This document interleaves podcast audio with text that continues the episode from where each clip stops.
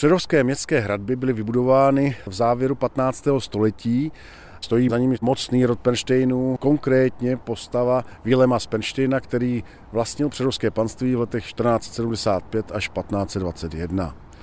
On zde nechal vybudovat důmyslnou fortifikaci. Ty kamenné hradby obíhal příkop, který byl zasypán po roce 1830 ale rovněž to opevnění toho horního náměstí doplňovaly dvě vstupní brány, mohutné stavby, vlastně takové věžové, jak vidíme na základě veduty, měly sedlovou střechu, dolní, ta je tady v místech vstupu na horní náměstí z ulice Pivovarská a z náměstíčka na Marku.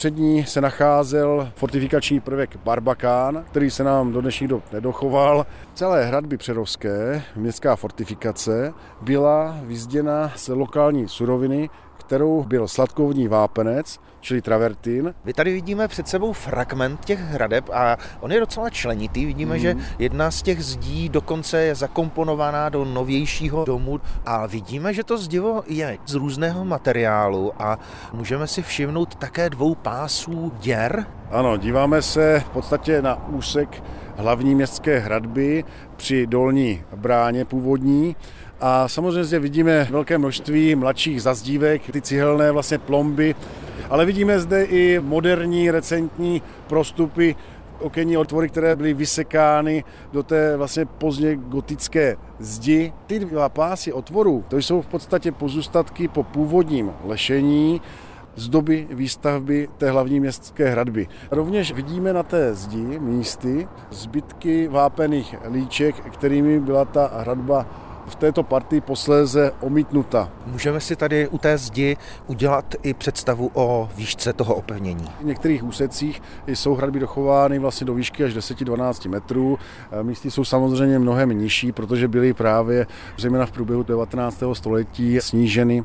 Část hradeb samozřejmě byla rozebrána, protože to byl vhodný vlastně zdroj stavebního materiálu. Vedle té souvislé okrouhlé zdi, která tvoří stěnu toho domu, můžeme vidět mnohem členitější stavby těch hradeb a na těch hradbách si lidé vytvořili zahrádky. I parcely na horním náměstí, vlastně ty dvorní trakty, tak ty vedou přímo vlastně do hloubky až k té hlavní hradbě. Kousek hradby vidíme v uličce vedoucí z Horního náměstí na náměstí Žerotínovo. Stojíme u kostelíku svatého Jiří. Prostor, kde stojíme, se procházelo pod Vyžovitou bránou do prostoru Horního náměstí. V místě u městské knihovny, kde vidíme zbytky toho barbakánu, té předsunuté fortifikace v místě Bran. Kontrastuje ta stará gotická stavba s novodobým panelovým sídlištěm. Historie dýchá tady z té malé části centra Přerova z Horního náměstí. My teď vstupujeme otevřenou brankou do velice úzké uličky, do zastřešeného průchodu mezi domy a dostáváme se tady do prostoru parkánu, tedy mezi dvě hradby. Ano, jsme v prostoru mezi hlavní hradbou a parkánovou zdí. Máme před sebou tu hlavní hradební zeď, která byla zpěvněna těmi půlkruhovými baštami, v kterých se zachovaly do dnešních dob dokonce i střílny.